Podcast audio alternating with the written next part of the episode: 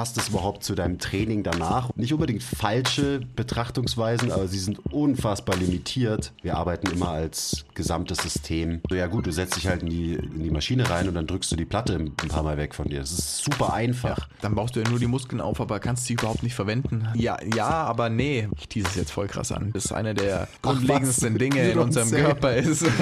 oh, wow. Shoot. Herzlich willkommen zum MTMT Podcast, der beste deutsche Fitness-Podcast der Welt. Hier sind eure Hosts Andreas Klingseisen und Christopher Herrmann. Was bringt dir dein 200 Kilo Deadlift oder dein Sixpack, wenn du dich nicht wie ein Mensch bewegen kannst und es dir am Ende vom Tag eigentlich scheiße geht? Wir geben bessere Antworten auf die Fragen der Fitnessbranche. Für was brauchst du 100 Zertifikate, wenn du keinen Zugang zu deinem Gegenüber findest? Du musst einfach ein Menschenmensch sein. Grundprinzipien sind Systemen einfach immer überlegen. Es geht um Prozessliebe und nicht um Ergebnisorientiertheit. Fitness und Gesundheit sind keine Endziele, sondern sich dauerhaft autoregulierende Prozesse. Wir haben zwar keine Ahnung davon, aber wir reden trotzdem drüber.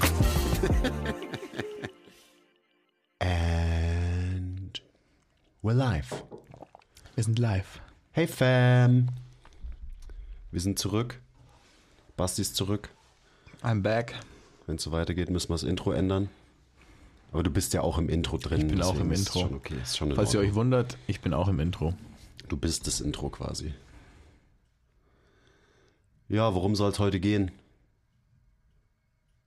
Sag mal. Um Dinge und Themen, zu denen wir unsere Meinung im Lauf unserer Karriere geändert haben. Genau. Also, ja auch überlegt, ob man das irgendwie so sagt, Dinge, wo wir halt falsch lagen, aber es sind ja gar nicht unbedingt immer Sachen, wo wir falsch lagen, manche schon, sondern viele Sachen, die sehen wir halt einfach ein bisschen anders oder aus einem anderen Blickwinkel inzwischen. Ja. Und äh, vorweggeschickt, es ist wichtig, dass man seine Meinung ändert und auch regelmäßig ändert, gerade in diesem Feld, in dem wir uns bewegen. Nicht nur, weil halt dauernd neue Erkenntnisse irgendwie rauskommen, ähm, sondern es ist einfach ein, ja, ein Zeichen, dass man ein guter ist, wenn man eben bereit ist, seine Meinung zu ändern, regelmäßig und nicht sein Leben lang irgendwie an den gleichen Vorstellungen, Systemen und so weiter festhält. Ja. Und wir werden auch immer wieder gefragt, also so, das ist so eine Frage, die kommt öfter im QA. Zu was habt ihr eure Meinung geändert oder so? Und das ist, glaube ich, eine sehr interessante Frage, gerade wenn wir auch ein bisschen darauf eingehen, warum wir unsere Meinung zu den jeweiligen Themen dann geändert haben und so weiter. Ja, dann steigen wir doch gleich mal ein. Voll. Zu was mein, hast du deine Meinung geändert, lieber Basti? Ähm, wir können mal ganz easy. Wir können ja mal ganz easy anfangen, wie zu Beginn eines Trainings zum Thema Warm-up. Lass ah. uns doch zum Warm-up mit dem Thema Warm-up beginnen. Warm-up ist auf jeden Fall eine Sache, äh, zu der ich meine Meinung geändert habe, beziehungsweise was heißt, man kann ja nicht, vielleicht kann man schon eine Meinung zum Thema Warm-up haben, aber generell, wie ich Warm-up sehe und was in den Warm-up gehört, habe ich definitiv meine Meinung zu geändert. Und um das mal ganz kurz zu sagen, meine Warm-ups waren früher viel, viel länger, als sie es jetzt sind, beziehungsweise allein die Untergliederung, was ich in mein Warm-up packe und was nicht ist, ähm, hat sich verändert, weil am Ende ist natürlich alles Training. Und selbst das ist ein ganz wichtiger Punkt, den ich früher nicht so gesehen habe, sondern das Warm-up war es Warm-up und das Training war es Training und das ist ja ist alles eins geworden. So. Dan John hat da einen ganz guten Satz gesagt, den ich mir immer wieder, auch wenn ich ähm, mein Training programme oder das Training anderer Leute, und zwar hat Dan John mal gesagt, so oder so ähnlich, keep the goal the goal. Und man trainiert ja, weil man ein gewisses Ziel verfolgt und dieses Ziel sollte dann durch das Training auch erreicht werden. Und das Warm-up, wie wir das auch schon mal in einer früheren Folge hatten, soll einen aufs Training vorbereiten, beziehungsweise in einen Zustand bringen, dass man besser trainieren kann. Und somit auch besser eben sein Ziel erreichen kann. Genau. Ja, das, das ist auf jeden Fall ein wichtiger Punkt. Und also es geht auch so in die Richtung, eben, ja, was für Inhalte sind in deinem, in deinem Warm-up? Ist dein Warm-up einfach immer das gleiche Warm-up zum ja. Beispiel? Ähm, machst du immer die gleichen Mobility Drills oder eben immer die gleichen 10 Minuten auf dem Stepper und fängst dann einfach an und so weiter? Wie, wie hat sich denn konkret verändert? Also wenn du so sagst, so, okay, früher hast du auch noch viel länger dich aufgewärmt, in Anführungszeichen. Warum, warum ist es jetzt nicht mehr so lang? Und eben, wie haben sich die Inhalte verändert? Ich meine, das hängt auch damit zusammen, dass ich früher alles auf einmal wollte und mich nicht entscheiden konnte, was ich jetzt konkret mit meinem jetzigen Zyklus verfolge. Und hatte dann Sachen im Warm-up drin oder dachte ich, ich baue die Sachen noch ins Warm-up ein, die eigentlich schon zum wirklichen Training gehört haben, weil sie ein ganz anderes Ziel verfolgt haben in meinem Warm-up, als mich jetzt wirklich aufs Training vorzubereiten. Also da waren dann Sachen drin, die ich da noch einbauen wollte, weil sie im anderen Training keinen Platz mehr hatten, dachte ich mir, ach easy, könnte ich mal schon ins Warm-up mit reinschieben, obwohl es eigentlich schon Training war. Und das hat sich auf jeden Fall so verändert, dass ich da den Fokus jetzt anders setze und das dann entweder ins Training lege oder halt rauslasse, weil es gerade nicht in den Zyklus passt, zum Beispiel. Hm. Hast du da ein Beispiel? Also so einfach irgendwie an Drills oder auch Zielen, die du so mit reingemixt hast früher in dein Warm-up? Und ähm, eben, wie sieht es heute aus? Wie unterscheidet sich das dann? Ja, also ganz plakativ als Beispiel zum Beispiel der Handstand.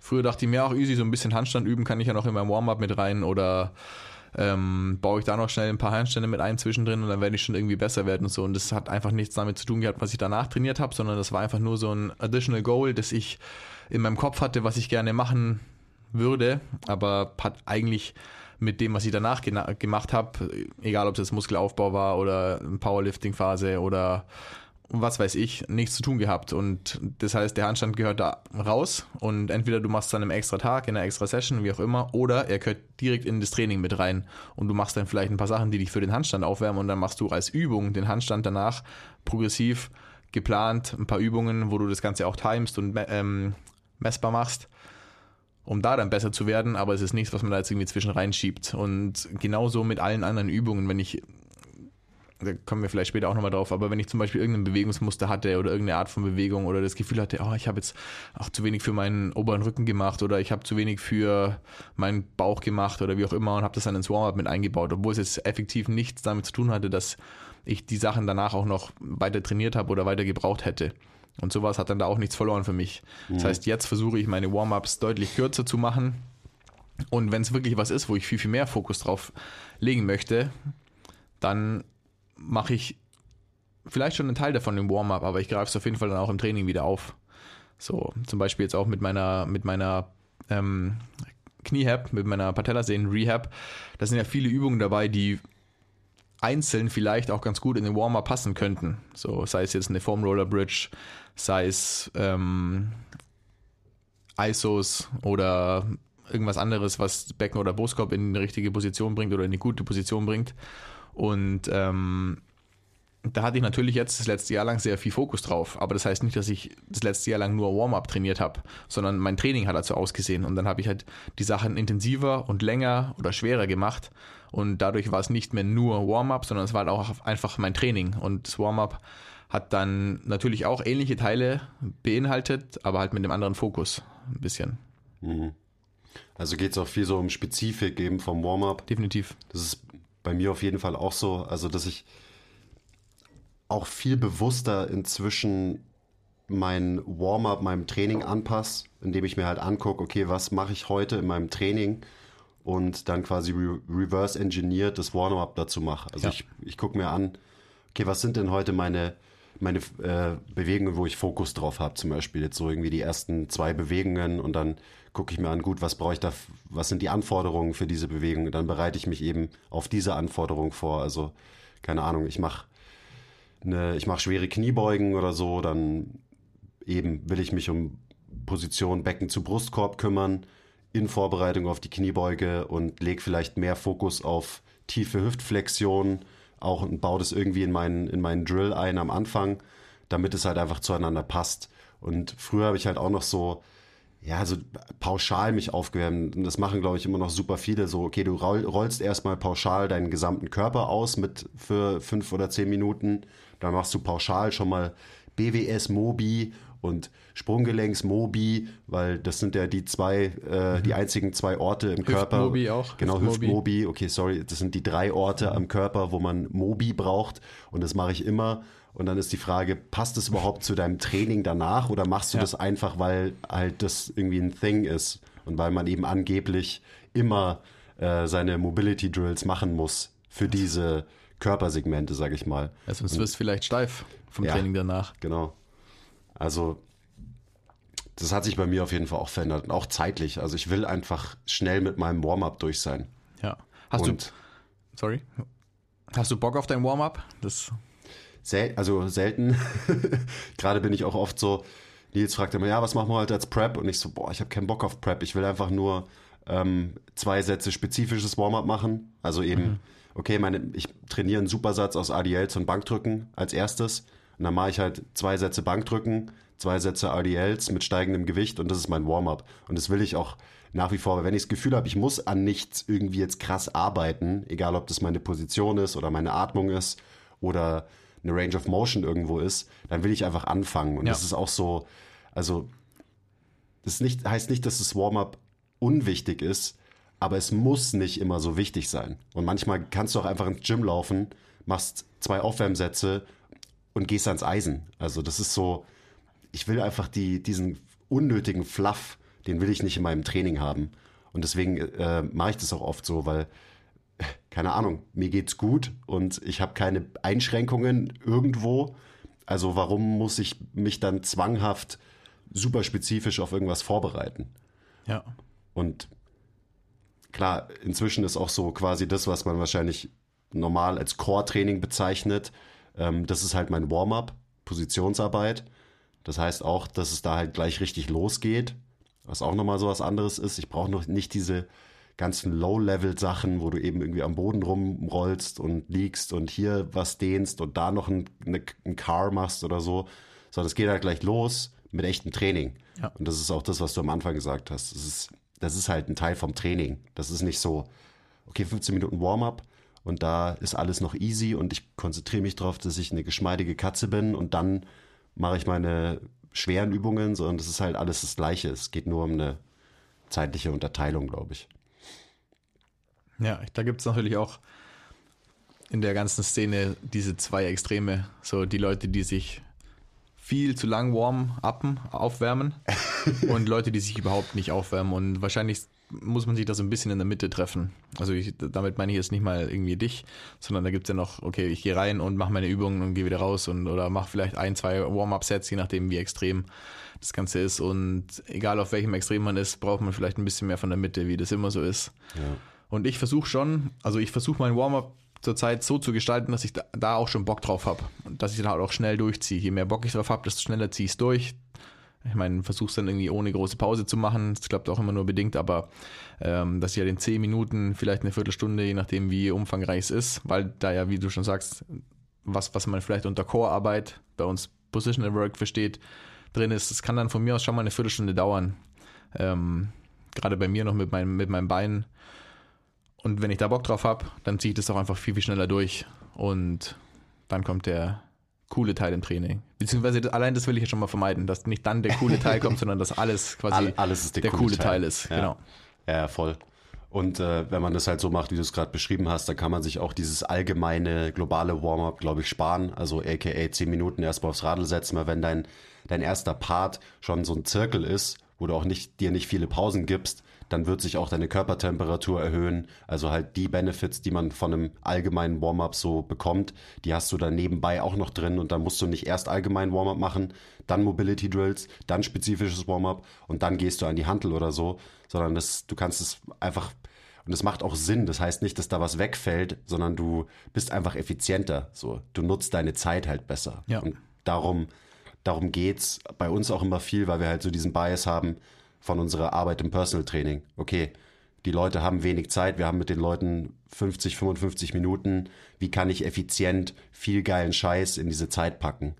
Ähm, und so gehen wir auch irgendwie an unser eigenes Training ran, was auch Sinn macht, weil ich will nicht, wenn ich im Gym bin und trainiere, Zeit verschwenden. Da, dafür bin ich nicht da. Das Ja. mache ich schon genug, äh, wenn ich nicht im Gym bin. Gut, hast du noch was zu dem, zu dem Thema Warm-up? Nee, wenn ihr wissen wollt, wie wir uns so aufwärmen, wir hatten da, ist glaube ich gar nicht so lange her, eben eine komplette Folge über unser Warm-up. Könnt ihr Genau. mal auschecken. Checkt die aus. Verlinken wir euch unten. Gut. Next. Was sind, was hast du denn für Themen, die du mitgebracht hast. Was für Themen hast du heute mitgebracht?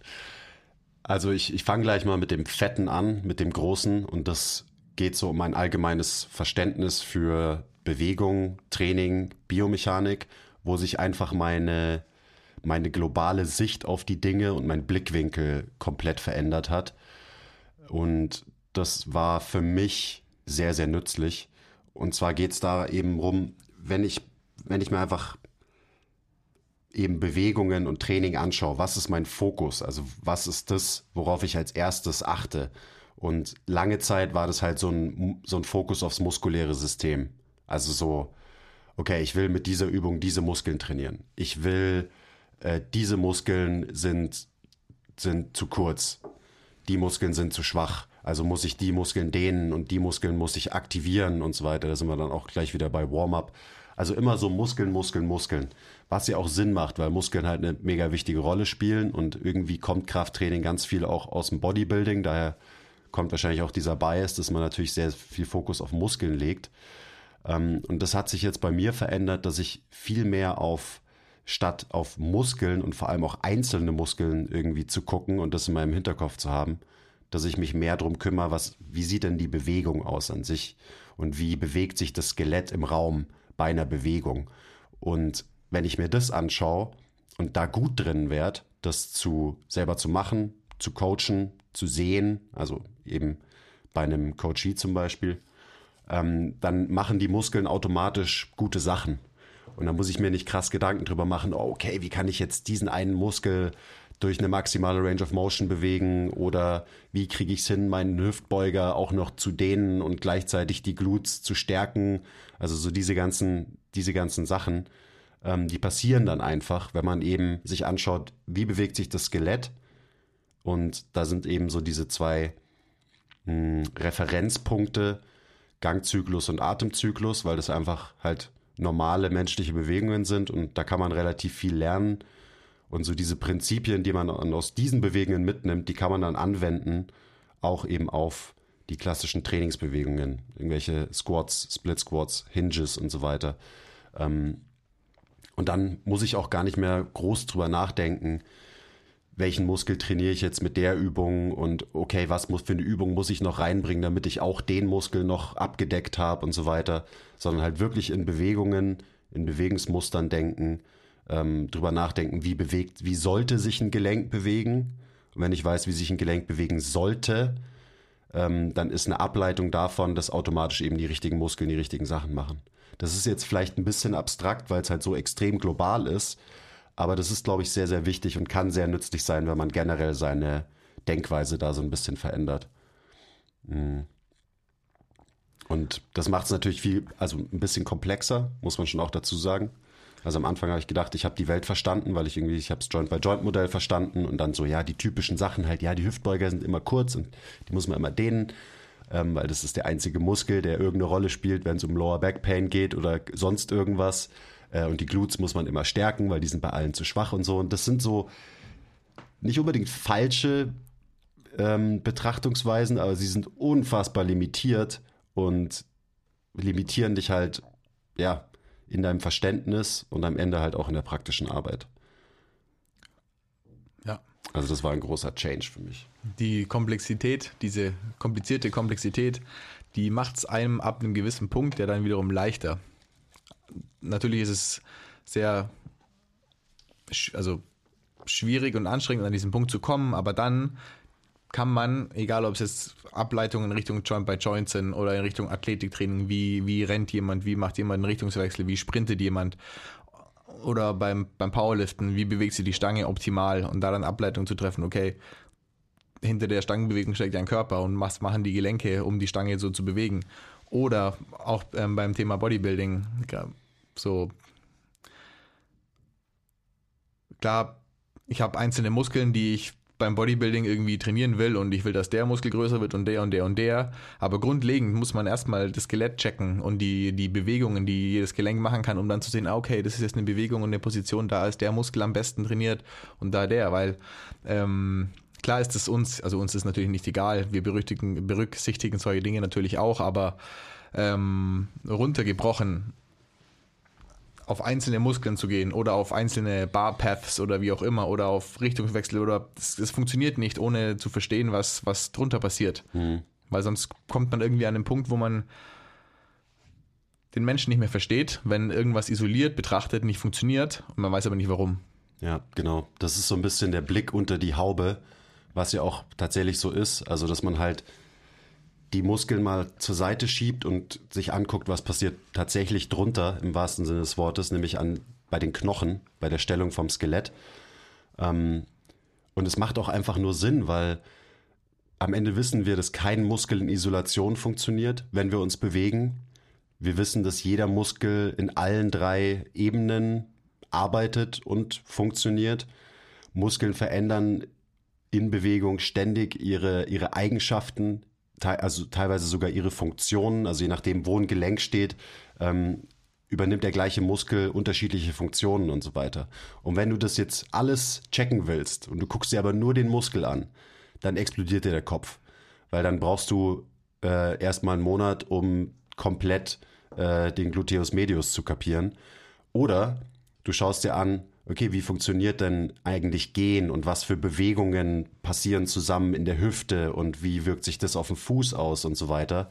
Und dann eben kannst du dir einen Split Squat von deinem Coachie anschauen und sagen, hm, mach mal ein bisschen mehr das, belaste ein bisschen mehr das. Du veränderst die Position von, von einem äh, Menschen, also auch wieder, du setzt am Skelett an eher, also du shiftest eine Position und dadurch verändert sich als Ableitung äh, die Art und Weise, wie ein Muskel ausgerichtet ist, also ob der eher exzentrisch, konzentrisch ausgerichtet ist, welche Muskeln mehr arbeiten. Das kannst du alles durch Positionen, Constraints und so weiter super geil beeinflussen. Also keine Ahnung, auf welcher Seite hast du es, so du willst die Adduktoren mehr äh, belasten, okay, auf welcher Seite hält der Mensch das Gewicht bei einem Split Squat? Nur als Beispiel. Und so kann man als Ableitung von ähm, Positionen, Loading und so weiter und so weiter dann auch einzelne Muskeln biasen, aber das ist eben eine Ableitung. Und das ist geil, weil dann kannst du eben wirklich auch, äh, bist du erstens flexibler und ähm, es ist am Ende in einen tatsächlichen funktionellen Kontext eingebettet. Ja. Weil Muskeln in Isolation zu betrachten, ist von Natur aus, ja, hat wenig mit der Funktion zu tun, aus den Gründen, die ich gerade schon gesagt habe. Weil wir halt, wir sind so komplex, es arbeiten immer, wir arbeiten immer als gesamtes System. Ähm, ein Gelenk das sich bewegt, wird ein anderes Gelenk beeinflussen und so weiter und so weiter. Deswegen, wie ist das Skelett ausgerichtet? Wie bewegt sich das Skelett im Raum? Ähm, ist sehr, sehr nützlich, da einfach ein besseres Verständnis zu haben. Wie, wie verlagert sich der, der Schwerpunkt, so diese globalen Überlegungen, statt zu sagen, ah, okay, du fällst bei deiner Kniebeuge nach vorne, deine Quads sind zu schwach. Punkt. Ja. So, das ist auch nicht ganz falsch, aber es ist so stark vereinfacht, dass, dass du halt äh, irgendeine Kompensation in der Bewegung rauspickst und dann sagst, das liegt daran, dass dieser eine Muskel zu schwach ist, was auch immer das heißen soll. Das ist äh, schwierig. Damit kann ich zwischen nichts mehr anfangen. Aber es sind natürlich einfache Erklärungen für komplexere Probleme und deswegen ja, hat man die natürlich gerne, wenn man dann sagen kann, so, so du hast einen, hast einen äh, Kunden oder so, der fällt nach vorne in der Kniebeuge, so ja, Ganz einfach. Du musst einfach deine Quads stärken. Okay. Wie oft hat es schon funktioniert, ohne dass du wirklich an der Bewegung an sich arbeitest oder an deiner Position, was ein Teil von dieser Bewegung ist und so weiter und so weiter. Ja. Ja, super wichtig. So, ein Takeaway ist da vielleicht, dass man, wenn man dieses komplexe System verstanden hat, einfache Ableitungen daraus ziehen kann und auch einfache Fragestellungen wie, hey, warum kippst du nach vorne? Okay, nee, das ist keine einfache Fragestellung, aber wie trainiere ich meinen Bizeps am besten? Auch besser lösen kannst einfach, wenn du das komplexe System verstanden hast und das Ganze dann auch viel, viel mehr Spaß macht, weil du das Problem viel, viel besser lösen kannst am Ende. Ja, genau. Also du hast durch ein globaleres Verständnis für Bewegung, ähm, kannst du dann die eben dementsprechend passenden Rückschlüsse ziehen und bessere Übungen finden, eine bessere Übungsauswahl finden und so weiter. Also einfach runtergebrochen ist auch wieder Grundprinzipien über einzelne Methoden. Ja. Und äh, das ist halt ein verdammt wichtiges Grundprinzip in dem, in dem Kontext. Und das ist ein gutes Beispiel. Also wenn du halt so ein paar Basics von Biomechanik, Anatomie und so checkst, dann musst du nicht googeln, was ist die beste Bizepsübung, sondern du kannst es dir herleiten, dadurch, dass du logisch nachdenkst und eben äh, gewisse Prinzipien beachtest. Und dann baut sich dein äh, Trainingsplan am Ende irgendwie von, von ganz alleine. Ja. Ist natürlich auch ein sehr tiefes Rabbit Hole, muss man schon dazu sagen. Also wenn man da mal anfängt. Aber wie du richtig gesagt hast, am Anfang bist du erstmal hart überfordert, checkst gar nichts.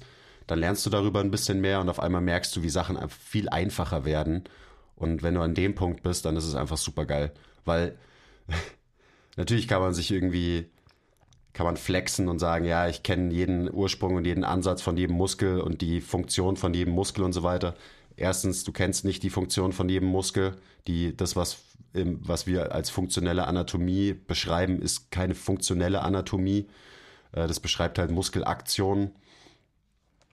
Und jetzt habe ich meinen Faden verloren. Zweitens, weil du gerade erstens gesagt hast, mehr Faden kann ich dir auch nicht geben.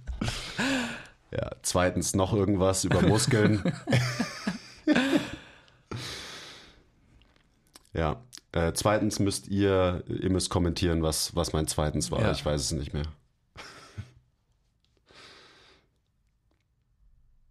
ja, gut. Äh, damit, ja. mit diesem perfekten Abschluss können wir den Punkt, glaube ich, jetzt ja, erstmal beenden. Ja. ähm, Erstens bla bla bla, zweitens. Vielleicht okay. war ja auch beides in erstens schon drin, was du sagen wolltest. Es war alles in erstens war alles drin. schon Gar kein Problem. Drin. Gar kein Problem. Ja, ähm, dann mache ich da nochmal weiter. Es geht nicht ganz in die Richtung, aber wir können da auf jeden Fall anknüpfen mit Muskelaufbau, um da jetzt mal speziell auf Muskelaufbau einzugehen. Das ist auch eine der Sachen, zu der ich meine Meinung ein bisschen geändert habe. Und zwar zum einen natürlich durch das ganze biomechanische Wissen, das ähm, wir uns in letzter Zeit angeeignet haben, aber ich wollte eigentlich gerade auf was anderes hinaus auf meiner Liste und zwar, dass man mit freien Gewichten am besten Muskeln aufbauen kann. So, das, was ich, was ich früher dachte. Ich dachte, Geräte und Maschinen sind absolut überflüssig. Kein Mensch braucht Geräte, weil man alles mit Freihanteln, mit Kurzhanteln, mit Kettlebells, mit einer Langhantel erreichen kann. Und deswegen braucht und man nichts. sogar besser erreichen kann. Besser erreichen, Maschinen. ja genau. Ja. Weil es ist ja natürlicher und es ist funktioneller, womit wir wieder beim Thema werden. Und I don't know. Und jetzt bin ich an dem Punkt, wo ich sage, hey, wenn ich wirklich gezielt Muskeln aufbauen will, und mir irgendwie einen Bodybuilding-Split baue oder so, dann würde ich mir wünschen, dass wir 20 Maschinen mehr hier oben in unserem Gym hätten. ähm, Wieso ist das Gym so verdammt klein, Mann? Genau. Was halt auch einfach wieder mit Spezifität zu tun hat und mit ähm, welche Faktoren sind wichtig für Muskelaufbau und womit kann ich die am gezieltesten ohne irgendwelche Kollateralschäden ausnutzen. Und jetzt bin ich an dem Punkt, dass ich sage, hey, da würde ich mich auf jeden Fall öfter an ein Gerät setzen oder an eine Maschine, als immer nur mit Langhanteln und Kurzhanteln rumzufuchteln. Hm. Ja, same. Also ich wünschte, wir hätten, wir hätten Maschinen. Am Anfang auch wieder, so am Anfang denkst du, du checkst alles, weil du mal, du hast ein Seminar über Functional Training und so weiter gemacht und hast was vom Joint-by-Joint Approach gehört und irgendwie, weiß ich nicht, ein paar Podcasts mit Eric Cressy und äh, Michael Boyle angehört und so und dann denkst du so, okay, ich habe es verstanden und alle, die im Fitnessstudio trainieren, checken gar nichts. Und dann ist halt so, ja, Maschinen sind voll überflüssig, total von Natur aus unfunktionell und ja. so. Und das ist halt alles krasser Quatsch. Und Maschinen kann man sich, Maschinen sind auch nicht der Goldstandard, aber freie Gewichte sind auch nicht der Goldstandard. Genau. Sondern die Kombination macht's. Und wenn du diese Tools zur Verfügung hättest, die wir nicht haben, mit Maschinen, ähm, dann wäre unser Training auf jeden Fall effektiver am Ende, weil wir mehr Optionen hätten. Ja. Ja, voll. Effektiver, effizienter, ja, definitiv. Es wäre wär auf jeden Fall ein bisschen anders. Und wie du gerade schon gesagt hast, das heißt nicht, dass eins von beiden irgendwie schlechter ist oder so, sondern die Kombination macht's und auch wieder Dan John, keep the goal the goal, was ist dein Ziel und womit kannst du es am besten erreichen? So. Ja. Auch so, ähm, in unserer Arbeit. Also das ist natürlich jetzt alles, das war jetzt nur Ego, so ich will Maschinen, weil ich will geil ja. trainieren und auch mal geil pumpen an der Maschine. Aber auch für General Population sind Maschinen, glaube ich, super, super wertvoll, weil du halt eine Maschine gibt dir von vornherein immer Stabilität, du hast viel Körperkontakt zu irgendwas, du kannst dich krass auf eben ein Gelenk oder zwei Gelenke ja. äh, konzentrieren. Ähm, es gibt dir weniger Freiheitsgrade, was sehr, sehr gut ist, gerade am Anfang, wenn jemand einfach sich noch nicht bewegen kann und so, dann ist das ein Vorteil und kein Nachteil oder ja. kann ein Vorteil sein. Und gerade für Unterkörpertraining, da bin ich oft so, für unsere Crowd wäre eine, eine Leg Press oder ein Hack Squat zum Beispiel super, super geil, weil du sehr sicher ähm, und sehr schwer deinen Unterkörper trainieren kannst. Und am Ende ist es halt so, ja gut, du setzt dich halt in die, in die Maschine rein und dann drückst du die Platte ein paar Mal weg von dir. Das ist super einfach. Ja. Und jemanden einen guten Squat mit, einem, mit freien Gewichten beizubringen, ist schon mal deutlich komplexer. Also auch wieder so dieser Effizienzgedanke, äh, wie viel holst du raus aus, keine Ahnung, 10 Minuten Training, da kannst du mit einer Leg Press verdammt, verdammt viel Stimulus äh, setzen. Und also wir werden uns wahrscheinlich auch genau aus den Gründen, äh, über die wir jetzt gerade reden, eben eine Leg Press äh, wahrscheinlich anschaffen, weil es für unsere Kunden einfach äh, sehr, sehr viele Vorteile mit sich bringt. Weil ansonsten, ich meine, klar, du kannst, du machst halt deine ADLs und du machst deine Safety Bar Squats. Und das sind eigentlich so die schwersten Sachen, die du unterkörpermäßig machen kannst. Aber da sind noch so viele andere Variablen mit drin. Kann der Mensch sich im Raum stabilisieren? Kann der Mensch sich im Raum bewegen? Kann der Mensch äh, den Hinge richtig machen und so? Und eine Maschine führt dich da durch, gibt dir Stabilität und du kannst einfach sehr, sehr viel Output generieren, ähm, was geil ist. Ja, also voll. nicht nur für Muskelaufbau, sondern auch einfach, damit man sich sicher und gut bewegen kann.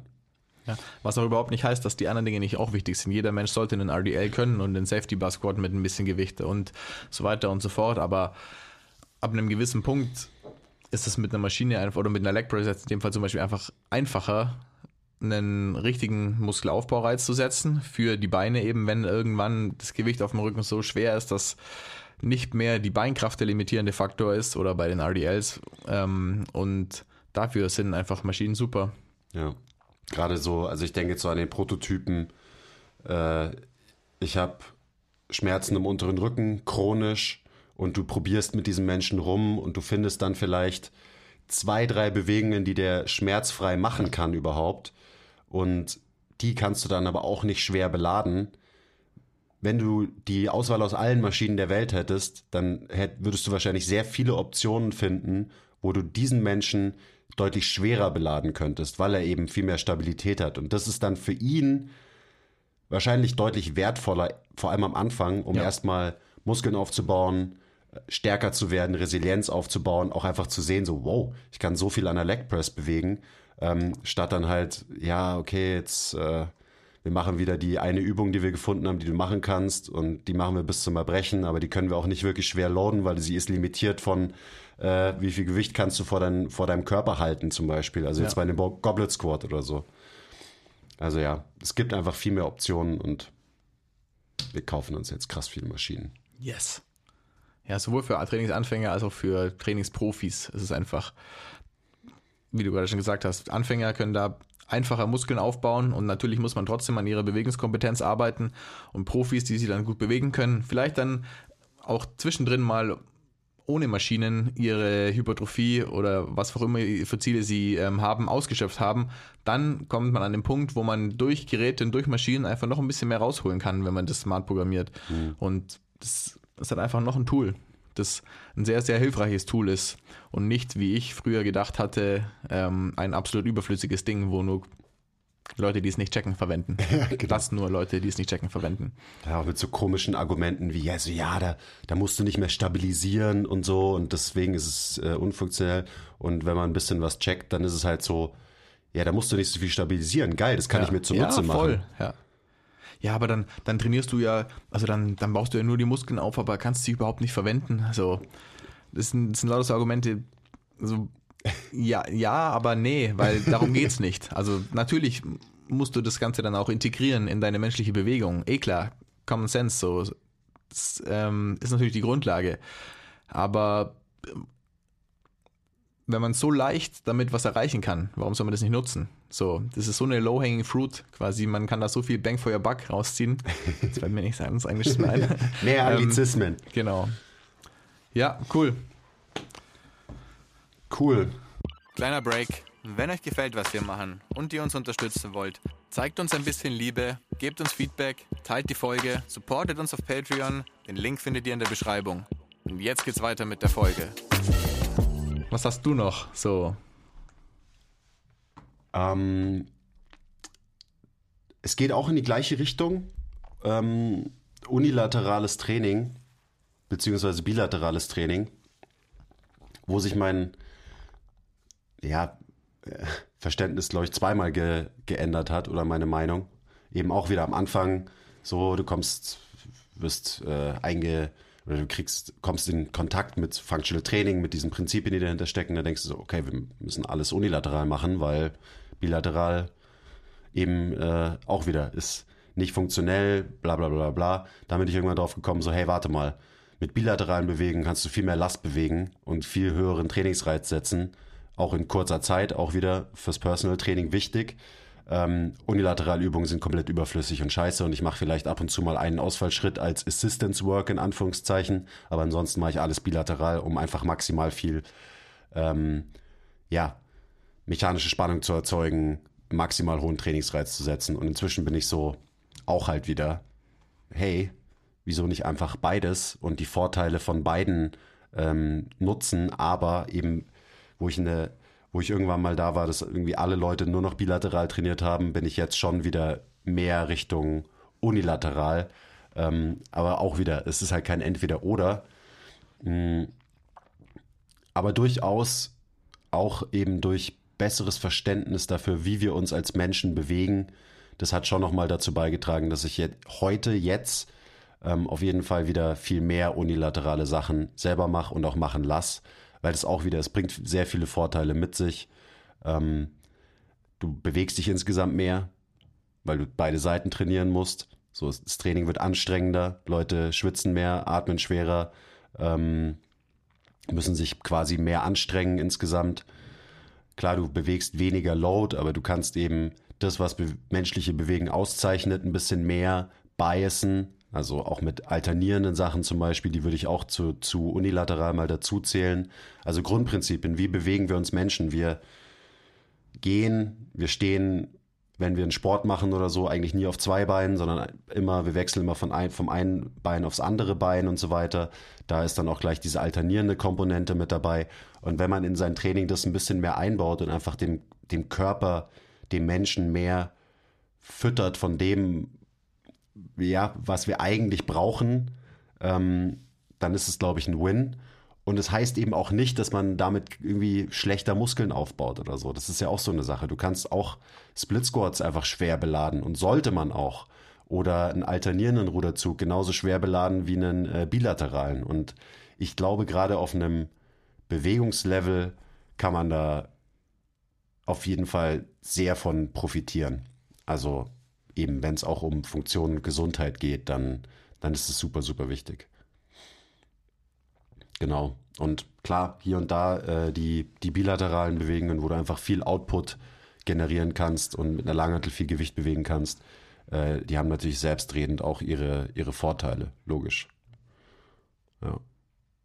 Was denkst du darüber? Also so, ja. hat, hat sich da dein Ansatz auch verändert? Sehe ich, sehe ich quasi genauso wie du und ich glaube, ich habe da auch die ähnlichen Extreme ähm, durchgemacht, dass am Anfang nur Split Squats Bulgarian Split Squats irgendwie wichtig waren für die Beine, weil es sehr functional war und Jump by Joint besser und Functional Training. Michael Boyle, ich glaube, Michael Boyle hat ja sogar mal gesagt, dass er mit seinen Athleten, dass alle nur Split Squats und Rear Foot Elevated Split Squats machen und keine bilateralen Squats, weiß ich jetzt auch nicht genau, ist auch egal.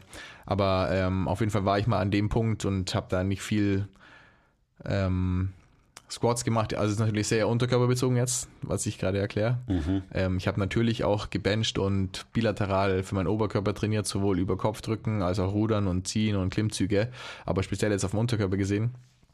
Und dann bin ich an einen Punkt gekommen, wo ich auch genauso wie du stark werden wollte und dann nur noch bilateral trainiert habe. Squats, Deadlifts, ähm, Langhantelbenchen, und vielleicht ab und zu mal ein paar unilaterale Sachen eingebaut habe, aber das war eigentlich eher dann quasi ein Waste of Time in, meinen, in, meiner, in meiner Sicht, weil erstmal dauert doppelt so lange, wenn man zwei Seiten trainiert. Man kann nicht so viel Load applizieren, es ist nicht so schwer, man setzt dann nicht den Reiz, den man braucht, um stärker zu werden und so es weiter und so fort. Es ist nicht spezifisch. Mhm. Und dann bin ich wieder zurückgekommen, dass ich jetzt vor ein paar Monaten sogar noch an dem Punkt war, wo ich gesagt habe, hey, man braucht absolut kein bilaterales Training, weil äh, außer, außer man muss super zeitintensiv, ähm, super zeiteffektiv trainieren. Ähm, und davon bin ich jetzt natürlich auch wieder so ein bisschen zurück, weil es macht einfach Sinn, beziehungsweise der, der Punkt Zeit ähm, effektiv trainieren ist einfach wichtiger geworden, wieder so ein bisschen in meinem Kopf, egal ob es jetzt für unsere Kunden ist oder für mich selber. Aber ähm, der Fokus ist auf jeden Fall noch so, dass ich zum Beispiel, wenn jemand einmal die Woche ins Training kommt, Unterkörper eher eine bilateral asymmetrische Übung, also ein Split Squat oder ein Single Leg RDL mache, als was bilaterales. Und weil das mir wichtiger ist erstmal. Und das kann man ja, also klar, wenn jemand einmal die Woche kommt, dann dauert es erstmal ein bisschen, bis man das ähm, bis zur oberen Grenze beladen hat und das ausgeschöpft hat, um dann irgendwie beide Beine, andere Setup, andere Übung zu brauchen. Aber so sehe ich das genauso wie du gerade noch, dass das halt super wichtig ist. Wo ich gerade noch dran gedacht habe, weil du es auch angesprochen hast, kurz, ähm, und das hat sich auch verändert, definitiv. Früher war halt so, ja, okay, Unterkörper müssen wir ähm, unilateral trainieren. Ja. Aber auch früher war nie ist mir auch also fast nicht in den Sinn gekommen, Oberkörper mal unilateral zu trainieren, sondern um funktionell zu trainieren, klar, ja, Split Squats sind so super mhm. wichtig und so weiter. Aber für Oberkörper machen wir Ruder am Kabelzug, Pulldowns am Kabelzug, äh, Langhantelrudern, Langhantelbankdrücken, Langhantel Overhead Press äh, oder auch Kurzhanteln mit zwei Kurzhanteln, aber halt immer alles in der äh, auf bilateral, also halt gleichzeitig hoch und runter und so weiter. Und inzwischen ist halt so, hey, du kannst auch deinen Oberkörper mal alternierend oder unilateral trainieren. Und das ist fürs gesamte System am Ende wahrscheinlich genauso wichtig wie dein Unterkörper zu trainieren, weil wenn wir Menschen uns bewegen, dann alternieren nicht nur irgendwie alles vom Becken abwärts, sondern der gesamte Körper eben bewegt sich irgendwie reziprok, ähm, gegengleich und so weiter. Und das kannst du halt auch im Oberkörpertraining super einbauen. Ja. Also sei das jetzt ein, du machst einfach einarmig Bankdrücken, einarm, einarmig Überkopfdrücken oder du machst alternierendes Bankdrücken, alternierendes Überkopfdrücken und so weiter und so weiter. So diese ganzen Bewegungsmuster, ähm, die man zur Verfügung hat, kann man sich auch wieder in jedem Bewegungsmuster die Vorteile von einer bilateralen Bewegung schnappen und anwenden und genauso die Vorteile, die unilaterale und alternierende Bewegung haben. Ja. Ja, und inzwischen, da ist halt auch wieder, natürlich ist die Frage, was ist dein Ziel? Was ist dein Trainingsziel? Immer. Ähm, wie immer. Und wenn du einfach nur brachial viele Muskeln aufbauen willst und der Rest dir komplett scheißegal ist, dann würde ich nach wie vor sagen, gut, du wirst zum Großteil bilaterale Bewegungen wahrscheinlich machen. Ähm, aber wenn dir deine Funktion und deine Gesundheit irgendwie auch noch halbwegs wichtig sind, dann baust du halt ein bisschen mehr von dem anderen Stuff ein und so weiter. Ähm, da auch wieder.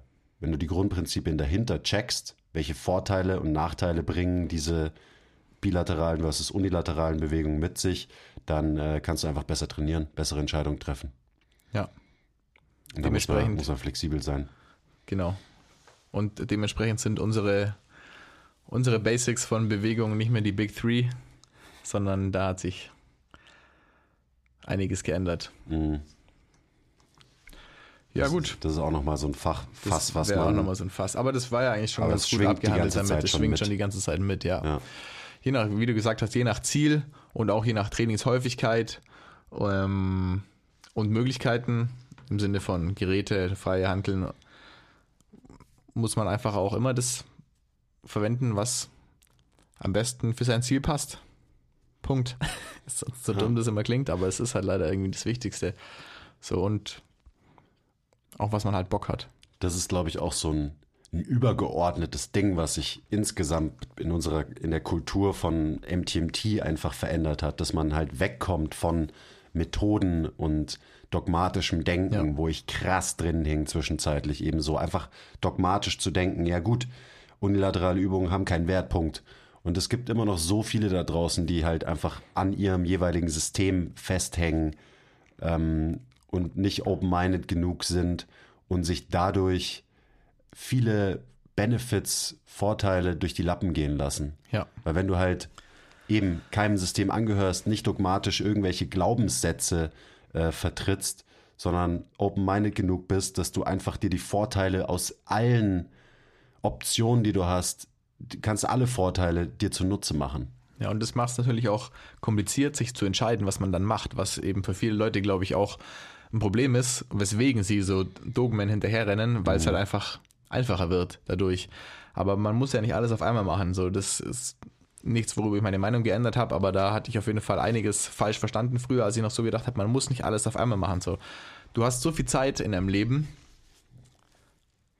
Du kannst jetzt drei Monate bilateral squatten, dann kannst du drei Monate Split Squats machen, dann kannst du drei Monate, Monate Rear Foot Elevator Split Squats machen. So, das, wir haben doch genügend Möglichkeiten, alles zu machen. Wir müssen nicht alles auf einmal machen, so, und wir müssen da einfach flexibel bleiben. Und dann kann man alles einbauen und es ist am Ende wahrscheinlich am besten für unsere Körper. Ja. Wahrscheinlich sogar sowohl für, egal welches Ziel du hast, wenn du so viel zu groß werden willst wie möglich, so stark werden willst wie möglich, wenn du irgendein Sportler bist, wenn du einfach nur ähm, ein Otto-Normalbürger wie ich bist, dann ist es für alle trifft irgendwie das Gleiche zu, weil man muss immer diese Flexibilität oder eher diese Variabilität wahren, egal was man macht, nur eben zu unterschiedlichen Dimensionen dann wahrscheinlich. Ja, auch wieder.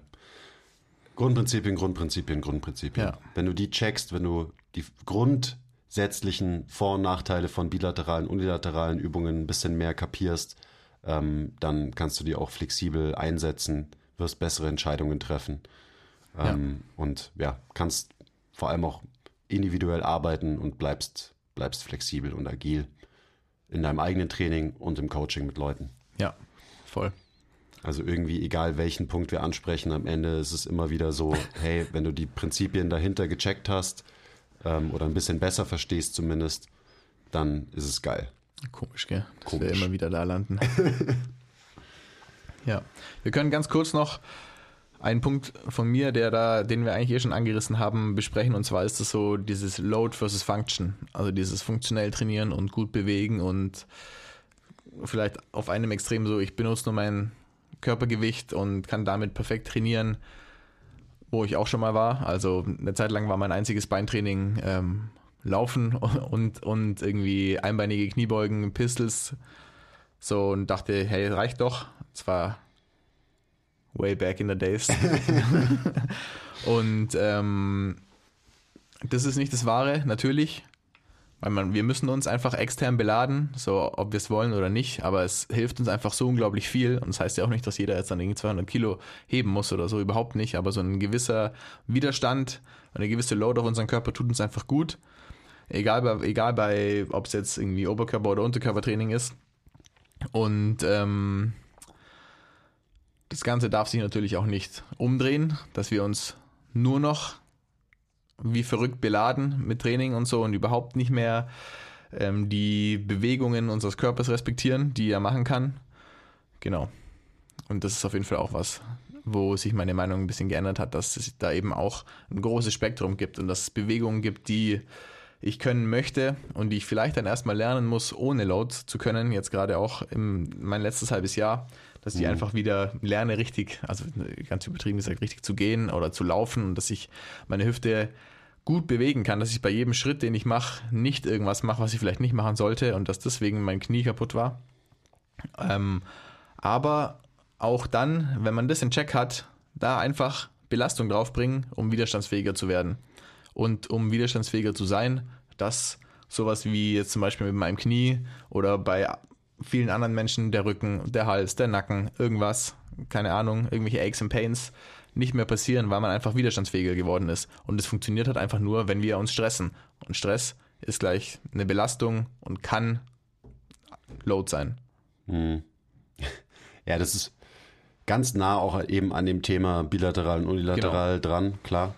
Also wir reden ja auch immer vom Spektrum Leistung slash Output, also wie viel Gewicht ist auf der Hantel, ist auf der einen Seite vom Spektrum und Funktion slash Gesundheit ist auf der anderen Seite von diesem Spektrum. Und auf diesem Spektrum kann und sollte man sich bewegen. Also wieder das klassische Beispiel, du hast den, den Skinny Functional Dude, wo zwar bei jeder Übung äh, an mindestens zwei Gelenken irgendwelche Bänder hängen, aber am Ende hat der Mensch halt nur eine 12 Kilo Kettlebell und macht seine Bewegung damit. So, was gibst du deinem Körper für einen Anreiz, dass er sich wirklich verändert? Dass er seine Bewegungsmuster verändert oder dass er sich wirklich strukturell verändert, sprich Muskeln aufbaut und so weiter. Ja, wahrscheinlich nicht so viel wie wenn du das gleiche machst, aber halt mit mehr Load, weil dein Körper einfach mehr Input bekommt, mehr Anreiz hat, sich auch anzupassen an den, an den Input. Ähm, also ich, ja, I hate to say it, aber es ist auch wieder, wenn man die Grundprinzipien versteht. Also was macht viel Last in der Bewegung? Ja. Was hat es für Konsequenzen? Was hat es für Auswirkungen? Versus was macht weniger Last? Ähm, dann ist es sehr, sehr wertvoll. Praktisches Beispiel. Goblet Squats versus ähm, Backloaded Squats. Also zum Beispiel ein Back Squat oder ein Safety Bar Squat. Eine Zeit lang habe ich gedacht, Goblet Squats sind absolut eine absolut idiotische Übung weil sie deinen Unterkörper gar nicht richtig stimulieren kann, weil das Gewicht ist äh, quasi begrenzt dadurch, wie viel Gewicht du halten kannst vorm Körper. Also wie schwer kann die Kettlebell wirklich sein, die du vom Körper hältst und so weiter. Und es stimmt schon, so klar wirst du unterkörpermäßig mehr Trainingsreiz setzen, auf deine Muskeln zumindest, wenn du einen Backsquat machst versus einen Goblet Squat. Aber fürs Bewegungsmuster, für dein Gehirn, ähm, sind es halt unter wieder unterschiedliche Bewegungen. Und da kann man sich den Goblet Squat super zunutze machen, um vielleicht den Fokus ein bisschen mehr auf die Bewegung zu lenken. Ähm, und den Back Squat kannst du dir zunutze machen, um einfach da sehr viel Load auf dein System zu bringen. Und dementsprechend viel Load geht meistens auch einher halt mit einem großen Stimulus für Hypertrophie, Kraft und so weiter. Also da auch wieder man, ja, man muss sich auf dem Spektrum bewegen. Ja. Und wenn man immer nur auf einer Seite festhängt, und der Skinny Functional Dude ist, der seine Leute so trainiert, dass sie sich körperlich niemals ver, ver, äh, verändern können, weil sie nie genug Stress ausgesetzt sind. Oder auf der anderen Seite, du bist der bulky Powerlifter, der alles nur super schwer macht und alles nur bilateral macht. Ja, auch da wird, da wird sich dein Körper dann anpassen, aber vielleicht passieren noch Anpassungen, die du gar nicht unbedingt haben willst und die deiner Gesundheit und deiner Funktion nicht zuträglich sind. Und wenn man das checkt, wenn man die Grundprinzipien dahinter versteht, dann kann man sich beides zunutze machen. Sorry, es ist äh, wie so eine äh, hängende Schallplatte, aber es ist egal bei welchem Punkt immer wieder das Gleiche. Ja, simple, but not easy. It's simple but not easy. Zeigt immer wieder nur den Wert eben, ja, von Verständnis für Grundprinzipien Ja. versus den Fokus auf Methoden, den ich zum Beispiel hatte, als ich dachte, Goblet Squats sind useless, weil die kann ich nicht schwer genug beladen. Ja, Da kommt dann noch dazu, wenn du mal schwere Goblet Squats gemacht hast, so halt dein Maul sind die anstrengend und halt dein Maul wird da ein Trainingsreiz gesetzt. unbedingt. Aber musst halt auch ein schweres Gewicht in die Hand nehmen und nicht Ja. nur die 12er Kettlebell, logischerweise. Voll. Hast du dazu noch was zu deinem, Nee. Dazu bin ich fein. zu deinem Mindshift von Intensität versus Bewegung oder so ähnlich? Wenn man so will, ja. Guter Punkt. Warte, ich hab's, ich hab's schon wieder vergessen. Ah ja, doch. Ein, ein, äh, den, den, den schönsten eigentlich, finde ich, den wichtigsten. Ja, findest du den Der Chris hat mir schönsten? nämlich seine Liste vorhin schon verraten. du kennst sie Und, äh, besser als ich. Deswegen ist also ein Punkt kriegt man noch rein, würde ich sagen. Ja. Und der geht ja auch einher. Ich tease es jetzt voll krass an. Der geht ja auch einher mit Grundprinzipien, weil das einer der grundlegendsten? Dinge in unserem say. Körper ist.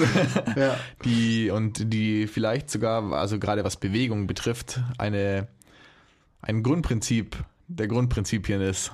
Oh, wow. Shoot. Das Meta-Meta-Prinzip. äh, ja, es, es geht ganz eng einher mit meinem ersten Punkt, also sich mal das Skelett anschauen und wie es sich bewegt versus nur Muskeln. Und zwar ist es, dass ich inzwischen diese Struktur in unserem Körper entdeckt habe. Die heißt Brustkorb. und die ist ein Thing, Mann. Brustkorb ist ein, ist ein Thing.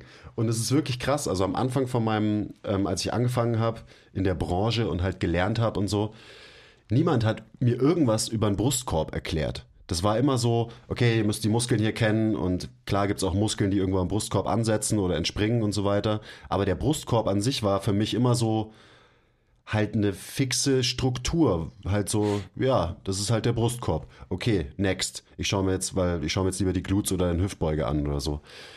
Und nie, nie habe ich gecheckt, was für eine krasse Struktur der Brustkorb ist. Das ist wahrscheinlich so die dynamischste Struktur, die wir im Körper haben. Ich habe keine Ahnung, wie viel Gelenke ähm, und Freiheitsgrade der Brustkorb hat, aber es sind eine Menge, wenn man sich überlegt, dass allein jede Rippe schon ähm, an zwei Gelenken, nee, mehr, äh, mindestens drei Gelenken kommt auf die Rippe an, mindestens zwei Gelenken, sagen wir so, ähm, schon mal irgendwie aufgehängt ist. Sie ist verbunden mit der Brustkorb oder die Rippen sind verbunden mit der Wirbelsäule. Wir kümmern uns krass viel um die Wirbelsäule. Die Wirbelsäule ist der heilige Gral und so, äh, sagt man ja auch. Und neutrale Wirbelsäule über alles und so weiter. Ja, aber was ist denn mit diesen ganzen Rippen und diesem Brustkorb und dem Sternum und so weiter, was alles direkt an der Wirbelsäule dranhängt? Und wie beeinflusst es die Art und Weise, wie wir uns bewegen? ähm, wie beeinflusst es die Art und Weise, wie wir atmen und so weiter. Also einfach ein, ein dynamischer Brustkorb ist so wichtig für gute Bewegung und zu verstehen, was dieser Brustkorb alles kann und dann dementsprechend auch vielleicht mal den Fokus dahin zu shiften, dass ich Bewegungen in diesem Brustkorb fördere, dass ich dafür sorge, dass dieses Teil dynamisch bleibt oder dynamischer wird, ähm, was das für ableitende Effekte, sage ich mal, hat. Also Klar, du kannst dich dein Leben lang nur auf deine BWS konzentrieren und dein Leben lang BWS-Mobi machen und immer auf dieses kleine Segment in der Wirbelsäule und da rotieren und strecken und beugen und so weiter. Aber das Ganze funktioniert nicht ohne eine koordinierte, gute Bewegung zusammen mit den Rippen. Mit diesem gesamten Brustkorb. Und das Teil ist sehr komplex. Also da, wo ich früher dachte, oh ja, okay, ist der Brustkorb, passt so, der, da tut sich nichts. Da bin ich jetzt halt so, yo, fuck, was ist eigentlich, was ist das für ein Teil? Viel zu komplex, eben viel zu viele Gelenke, viel zu viele äh, Funktionen und so weiter, die der übernimmt, wenn wir uns bewegen. Aber es ist, äh, ist sehr spannend, wenn man da mal ein bisschen eintaucht und da mehr drüber lernt. Auf jeden Fall. Also gerade klar im Zuge ähm, Atmung dass wir uns einfach mehr mit dem Thema beschäftigen, kommst du zwangsweise dann zum Brustkorb und zu den Rippen und so weiter und wie die sich bewegen. Und dann merkst du schon so, hm, das ist vielleicht alles gar nicht so unwichtig.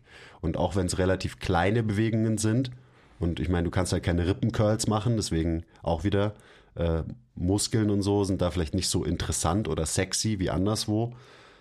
Aber das sind essentielle Bewichte, äh, Bewegungen, die unfassbar wichtig dafür sind, dass wir uns erstens gut bewegen können äh, zweitens gut atmen können und halt overall gut funktionieren als Mensch. Also ja, Brustkorb ist ein, ist ein geiles Teil. Ähm, den empfehle ich jedem gerne weiter. Weil er halt so krass viel Einfluss hat einfach auf ja. unseren kompletten restlichen Körper. Wie du schon gesagt hast, für mich war das früher auch so, klar, Wirbelsäule bewegt sich oder kann man bewegen und kann man auch verändern. So Becken ja, da, da wird was gemacht, kann man bewegen, kann man verändern, wird auch irgendwie von anderen Leuten verändert, hast einen Beckenschiefstand, musst dran arbeiten oder keine Ahnung, deine Wirbelsäule hat eine Skoliose, kann man dran arbeiten, man kann immer irgendwie was dagegen machen, wenn irgendwas nicht stimmt. Aber der Brustkorb war so eine Instanz, die war einfach so gegeben. So, du hast, du hast deinen Brustkorb und den hast du, weil du, keine Ahnung, so geboren bist oder du, du da so, ich weiß nicht, klar kann man auch eingerenkt werden, aber war jetzt auch wieder eher Wirbelsäule. Und klar ist irgendwie Schultermobi wichtig und Brustwirbelsäulenmobi, aber da schaut man sich dann eher so Schulterblatt auf dem Brustkorb rum an und die Schulter und, aber so wie du, wie du schon gesagt hast, aber doch erste Rippe mobilisieren, das ist was, das, das habe ich schon mal gehört gehabt, Stimmt, so, aber habe ich absolut nicht in Verbindung mit dem kompletten Brustkorb gebracht. Aber auch wieder, weil es so Methoden geht, weißt du, da genau. liest du irgendwie in äh, Kelly Starrett's Buch, ja, wenn du da Probleme hast, dann bohr dir mal irgendwas da rein und mobilisier deine erste Rippe und du bist ja. so, oh ja, okay, mach ich. Aber hast keine Ahnung, was das überhaupt bedeutet und ja. was Rippen sind. Ja, voll. Und da dann wertzuschätzen, was der Brustkorb für einen Einfluss auf alles andere hat, ähm, zum Beispiel, also die Position vom Brustkorb und die Bewegung, dass man die halt ändern kann. Das, und was das Ganze für einen Einfluss hat auf alles andere, auch so auf, auf, ähm, auf die Haltung zum Beispiel, um da nochmal so ein böse, böses Wort zu sagen, aber wie man so Haltung, okay, stell dich aufrechter hin oder steh nicht ähm, so aufrecht oder sei nicht so bucklig und wie auch immer. Und dass das alles so gebiased ist durch die Position vom Brustkorb, weil der ja einfach grundlegend so viel vorgibt, wie ähm, natürlich mit Wirbelsäule und mit dem Becken, um da mal das Achsenskelett gemeinsam zu nehmen. Gut, aber dass wie, du es mal droppst genau, endlich. ja, ja. Wie, ähm, wie sehr diese drei, ich sage es einfach mal, diese drei Sachen, um es darauf zu reduzieren, alles andere beeinflussen, auch so Sachen wie, wie das Aussehen zum Beispiel. Das war so, alle, alle wollen immer super viel Brust trainieren und also sich ähm, Chesticles hinpumpen und aber wie sehr da die Position vom Brustkorb auch die Struktur der Brustmuskulatur beeinflusst zum Beispiel oder wenn ich jetzt mit meinem Becken hier so, ich habe kein Hintern in der Hose, klar nicht, weil wahrscheinlich mein Becken jahrelang in der falschen Position oder in der falschen, in einer nicht optimalen Position stand, dass meine Glutes bei irgendwas, was ich gemacht habe, gut arbeiten und dementsprechend absolut keinen Hypertrophie-Reiz über Jahre bekommen haben.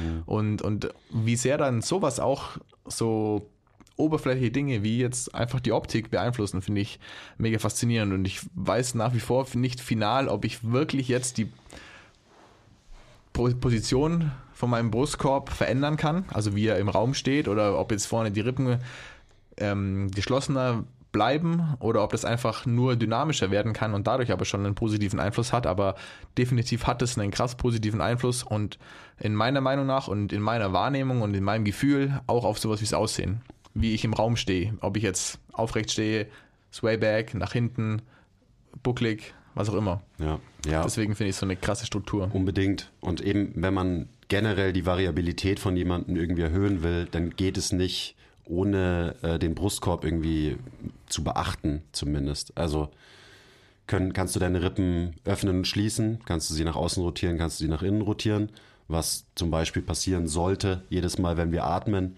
wenn man halt äh, ja, ein, ein normales Atemmuster hat, sage ich mal. Das sind alles so Punkte und das sind so, und deswegen ist es vielleicht auch zu unsexy und zu unbefriedigend. Deswegen denkt niemand über den Brustkorb nach. Aber das sind so globale Sachen. Und wenn die besser funktionieren, da sind wir auch wieder bei alternierend, sich bewegen und so weiter, ähm, dann wirst du einfach als, als Mensch wahrscheinlich besser funktionieren. Und das sind so so Sachen wie, kannst du ganz ausatmen, kannst du ganz einatmen, ähm, sind deine Rippen, können die sich bewegen, weil die sollten sich bewegen können. Aber wenn du zum Beispiel halt äh, ein Powerlifter bist und immer nur die gleichen Muster verfolgst und deinen Brustkorb eigentlich immer nur fixierst quasi, ähm, ja, dann wird es auf jeden Fall Konsequenzen haben. Und dementsprechend, ja, einfach ein ein Areal des Körpers, das man nicht ignorieren sollte. Das ist so die Main Message, glaube ich, von diesem Punkt. Ähm, da kann man sehr viel lernen. Auch wieder das axiale Skelett, das ist so der Kern von unserem Skelett. Daran hängt alles. Deswegen heißt es der Rest vom Skelett oder kann man auch angehängtes Skelett nennen. Also wir konzentrieren uns immer drauf, okay, wie bewegen sich die Beine und die Arme im Raum? Aber was ist überhaupt mit der Aufhängung von den Armen und Beinen? Also was ist mit deinem Becken, was ist mit deinem Brustkorb? mit deinem Schulterblatt. Das Schulterblatt sitzt auf dem Brustkorb drauf. Das heißt, die Form vom Brustkorb wird bestimmen, wie sich das Schulterblatt bewegen kann zum Beispiel. Ähm, oder eben, wie sich das Schulterblatt nicht bewegen kann, wenn dein Brustkorb eine andere Form hat. Und so weiter und so weiter. Ähm, auch noch ein, ein, Punkt, der mir dazu einfällt, wir reden immer vom Stack und da geht es immer um die Beziehung zwischen Becken und Brustkorb und auch zu verstehen, wie die beiden zusammenarbeiten. Also zum Beispiel, dass sie eigentlich immer die gegensätzlichen Bewegungen machen. Wenn dein Becken nach vorne kippt, dann geht dein Brustkorb hoch. Wenn du posterior tiltest, dann geht dein Brustkorb runter. Das hat auch wieder Ableitungen auf die Halswirbelsäule. Wie bewegt sich dein Kopf im Raum und so weiter. Und der, warum wir Stack sagen und nicht zum Beispiel neutrale Wirbelsäule ist, weil das einfach verschiedene Sachen sind. Wenn ich sage Stack und ich achte darauf, dass jemand einen Stack hat, dann gucke ich, wie ist die Position von Becken zu Brustkorb. Ableitung daraus ist, wie ist die Wirbelsäule positioniert? Ableitung. Und ich gucke nicht, welche Form hat die Wirbelsäule und ignoriere die Position vom Becken und vom Brustkorb. Und ich glaube, das, also das hat bei mir auf jeden Fall Priorität. Wie arbeiten die zusammen? Können die miteinander kommunizieren, Becken und Brustkorb? Und auch wieder, das ist so ein bisschen, geht in die Richtung, was wir vorhin mit muskulär versus ähm, Skelett zentriertes Modell hatten. Als Ableitung wird die Wirbelsäule gut positioniert sein, beziehungsweise sich gut bewegen können. Also, das ist der Grund, warum Stack eben nicht gleichzusetzen ist mit Neutral Spine oder so. Das sind ja. einfach unterschiedliche ähm, Blickweisen und unterschiedliche Sachen. Unterschiedliche Sachen. Also ja, Brustkorb ist cool. Becken auch. Becken auch cool. ist alles cooles Zeug. Ja. Zu dem Thema, weil das sind, äh, wir haben das jetzt halt alles viel angeschnitten. Ist mir nur gerade so eingefallen. Ich würde euch nochmal das erste Webinar ans Herz legen, weil da geht es halt wirklich um die, um alle Basics von, also aka Grundprinzipien von menschlicher Bewegung, auch von unserer Struktur, also von unserer Anatomie und so weiter. So diese ganzen globaleren ähm, Prinzipien, die man eben meiner Meinung nach verstehen sollte, wenn man insgesamt den menschlichen Körper besser verstehen will. Also checkt das, äh, das erste Webinar aus, Funktion und andere Basics heißt es. Äh, wir verlinken euch das auch auf jeden Fall nochmal in der Bio. Ja. Hast du was? Irgendwas zum Brustkorb? Oder generell? Nee, ich find's gut. Geplagt hast auch schon was. Heißt, es Ja, haben wir auch erledigt für die Folge. Ähm, Müssen viel mehr Sachen pluggen, immer. immer mehr Sachen pluggen. Nee, ich habe nichts mehr. Brustkorb, wichtiges Ding. Ja, acht, also guckt euch das mal an. Könnt ihr eure Rippen öffnen? Könnt ihr eure Rippen schließen? Könnt ihr eure Rück, Rücken im Rück, eure Rippen im Rücken, also die hinteren Rippen, könnt ihr die öffnen? Könnt ihr die vorderen Rippen schließen? Das sind immer so, jetzt allgemein gesagt, die Skills, die, an denen die meisten arbeiten könnten, sollten, Sollten. vielleicht. Äh, das sind genauso diese Sachen, die, um die man sich kümmern kann, damit man wieder einen dynamischen Brustkorb hat, äh, was eben ja, dazugehört, wenn man sich wie ein Mensch bewegen will. Ja. Viel gekoppelt an die Atmung, wenn ihr euch jetzt gerade fragt, also wenn ihr noch nie was davon gehört habt und euch fragt, wie sollt ihr denn, wie soll ich denn meine Rippen schließen vorne oder wie soll ich denn hinten meine Rippen aufmachen, ist viel gekoppelt an Atmung und an sich in Positionen begeben, wo man das gut erreichen kann. Ah, Position Dictates Function haben wir noch gar nicht gesagt heute. Ja, verrückt. Ich sag's noch mal. Position Dictates Function. Position Dictates Genau. Function. Wenn ihr genau wissen wollt, was es bedeutet, hey, zufälligerweise habe ich da ein Webinar für euch. Okay, ich höre schon auf. Ich habe es Ja. gerade schon gesagt. Und aber, was man noch pluggen kann und wofür ihr auch nichts bezahlen müsst, ist eigentlich ein schlechter Plug dann, gell, wenn ich jetzt irgendwie Sachen pluggt, von denen mir ist ja auch egal, ich bin nett. ähm, ihr könnt mal auf unserem YouTube-Channel schauen, da gibt es einen Haufen Übungserklärungen und ich sage das gar nicht, dass ihr es euch viel auf unserem YouTube-Channel herumtreibt, auch wenn ihr davon profitieren würdet, aber wir haben ein paar Videos auf unserem YouTube-Channel, die nennen sich Meta-Skills, Mhm. glaube ich. Meta-Skills Ja, haben wir sie gibt auch eine genannt. Playlist. Es gibt eine Playlist, ganz einfach zu finden also. Und da ist nochmal ein bisschen spezieller und mit Bild beschrieben, zum Beispiel, was ein Stack ist. Und noch ein paar andere Dinge, die es vielleicht ein bisschen verständlicher machen, was wir gerade beschrieben haben. Und vielleicht könnt ihr euch dann auch schon die ein oder andere Übung aus dem Channel raussuchen, wie ihr zum Beispiel lernt, eure Rippen zu schließen oder euren Stack zu finden. Gerade wenn es um Meta-Skills geht, als plug ich auch noch mal was. Und ich weiß, dass du das nie machen würdest, aber checkt Bastis Basics.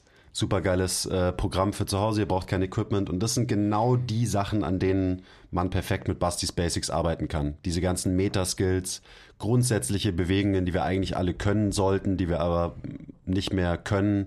Äh, da sind auch viele Sachen drin, die dafür sorgen werden, dass euer Brustkorb sich wieder besser bewegen kann und so weiter. Also äh, checkt euch Bastis Basics. Der Basti hat da ein super geiles Produkt kreiert.